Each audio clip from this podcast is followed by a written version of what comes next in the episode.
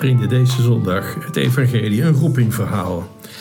De lezing zouden we ook kunnen lezen op Roepingen Zondag.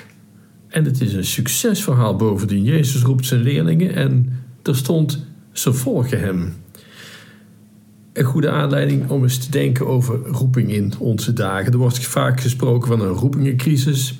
En, dat is waar, de cijfers liggen er niet om. De seminaries zijn bijna leeg in ons land.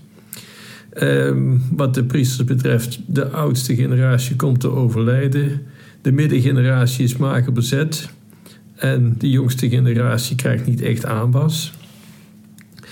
Het aantal priesterroepingen per jaar komt misschien op, eh, nou ja, misschien tien voor heel Nederland. Waar zit hem dan nu in? Je hoort altijd allerlei veronderstellingen. Zo worden bepaald vaak door de media of door buitenstaanders. En die dan hard op hard uh, van alles roepen. Maar eigenlijk stevast de kern missen. Ik hoor telkens weer het gebrek aan roepingen. Dat komt door het celibaat. Nou ja, kijk dan eens naar kerken waar dat celibaat helemaal niet speelt. Anglikanen enzovoorts. Daar, is, daar zijn de cijfers niet beter. De gedachte zou dan zijn, als het celibaat wordt opgeheven, zijn meer jonge mannen daartoe bereid. Nou, dat is niet zo. Een volgende veronderstelling is: de kerk moet het priesterschap openstellen voor vrouwen.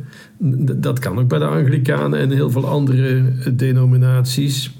En daar is het echt niet beter dan bij ons.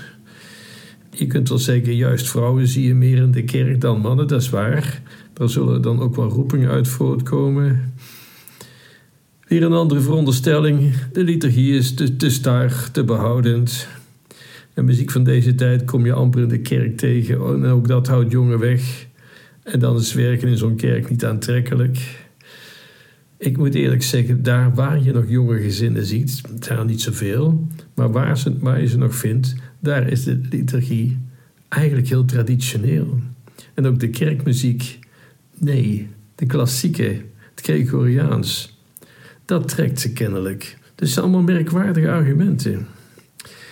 Populaire steeds weer herhaalde argumenten. Je zou het bijna gaan geloven als we niet iets verder kijken.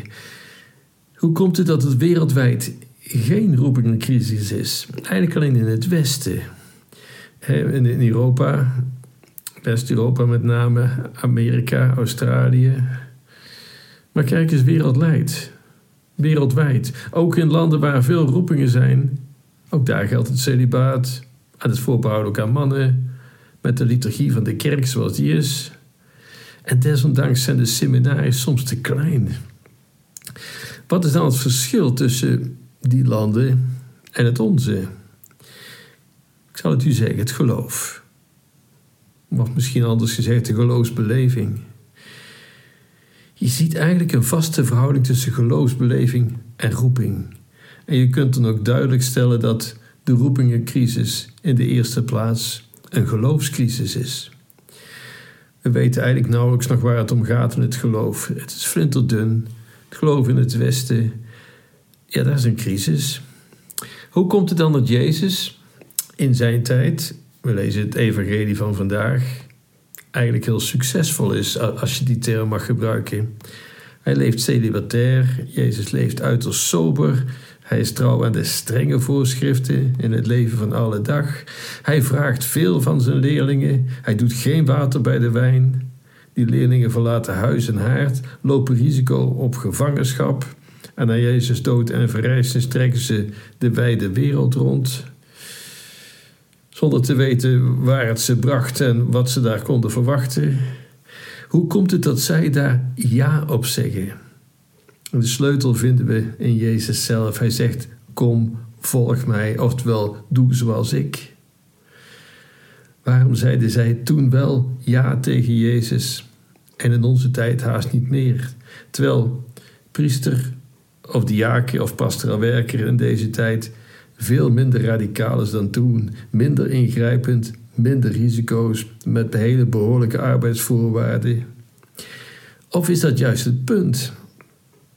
Ik denk dat een aantal oorzaken te noemen zijn, maar het belangrijkste is dat we zo'n raar beeld hebben van God zoals dat aangereikt wordt. Een, een, een vader, een welwillende oude baas die graag ziet dat we ons amuseren, die goedmoedig wenst dat ieder op zijn eigen manier gelukkig wordt.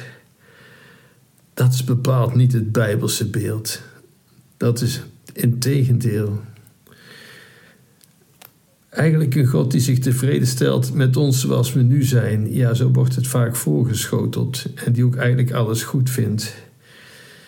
Het zou aardig zijn, maar de realiteit is anders. De Bijbel zegt ons iets heel anders. Omdat God echt van elke mens houdt, stelt God zich nu juist niet tevreden met onze minder goede kanten. En daarom is hij veel eisend. Dat is eigenlijk ook heel gewoon. Ouders die het beste met hun kinderen voor hebben, laten ze toch ook niet voor galg en gat opgroeien. Maar grijpen in als dat nodig is. Die zeggen toch niet van, och later maar, als je daar niet happy bij is. Nee, ze zien dat het de verkeerde kant op gaat, dan grijpen ze in. Waarom? Omdat het ze interesseert wat er van hun kinderen terechtkomt. Ze hebben het beste met hen voor. Ik denk dat mensen dat wel aanvoelen, ook in de kerk. Als het om roeping gaat, juist omdat het ergens over gaat, worden eisen gesteld. En dat pakt positief uit. Kent u trouwens één goed lopende zaak die geen eisen stelt aan zijn producten en zijn personeel, aan zijn beleid, en toch goed loopt? Ik niet. We moeten eisen stellen. We moeten de lat niet lager leggen, niet nog lager leggen. Het enige wat mensen dan denken is: ja, het gaat waarschijnlijk nergens om. Je kunt wel ruimdenkend zijn, vrijzinnig, maar meestal betekent dat geestelijke armoede. Je stelt geen eisen, je vindt het gauw allemaal goed. En die zeggen dan gauw: ja, schaf het celibaat maar af, doe eens wat moderner, laat die kerkelijke moraal eens varen. En buitenstaanders, buitenstaanders zeggen dan altijd: dan werd het weer leuk en aantrekkelijk. Maar het gaat niet om leuk of aantrekkelijk.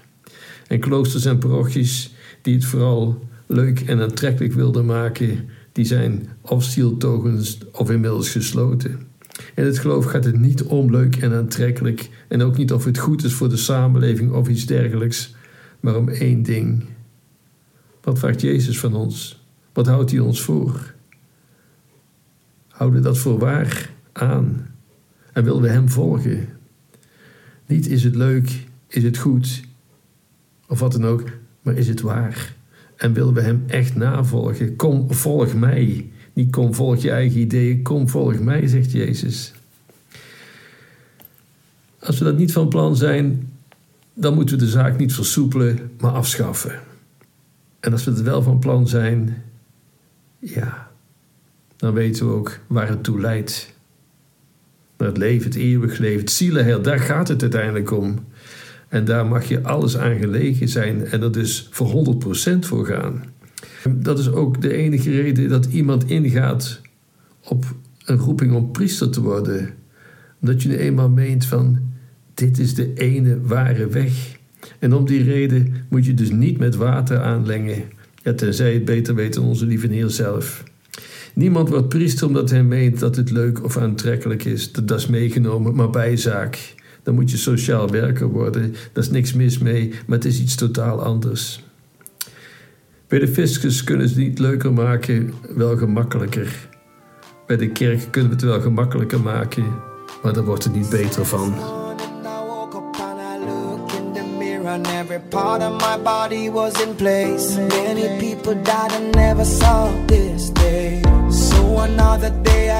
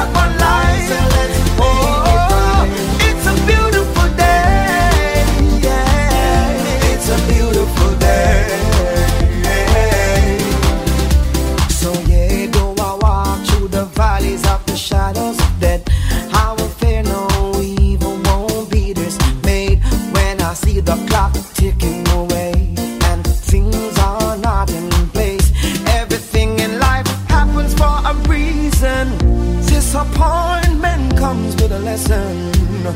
It's for me to get wiser, got to work harder. In the end, it will get better. Lord, I thank you for sunshine, thank you for rain, thank you for joy, thank you for pain. It's a beautiful day. It's a beautiful day.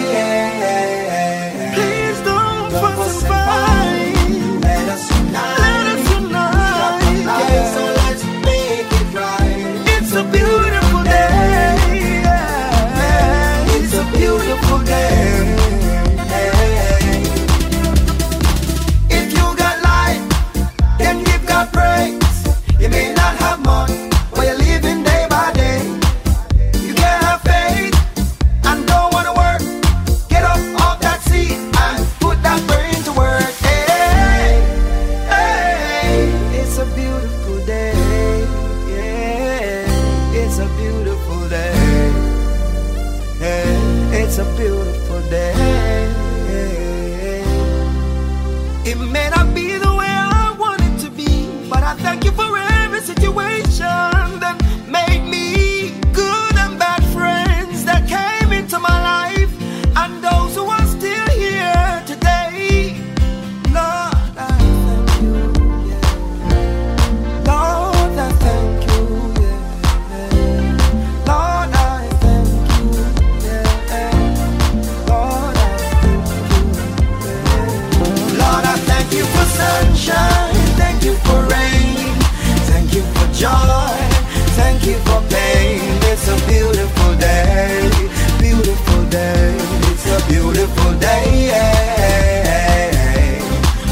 us.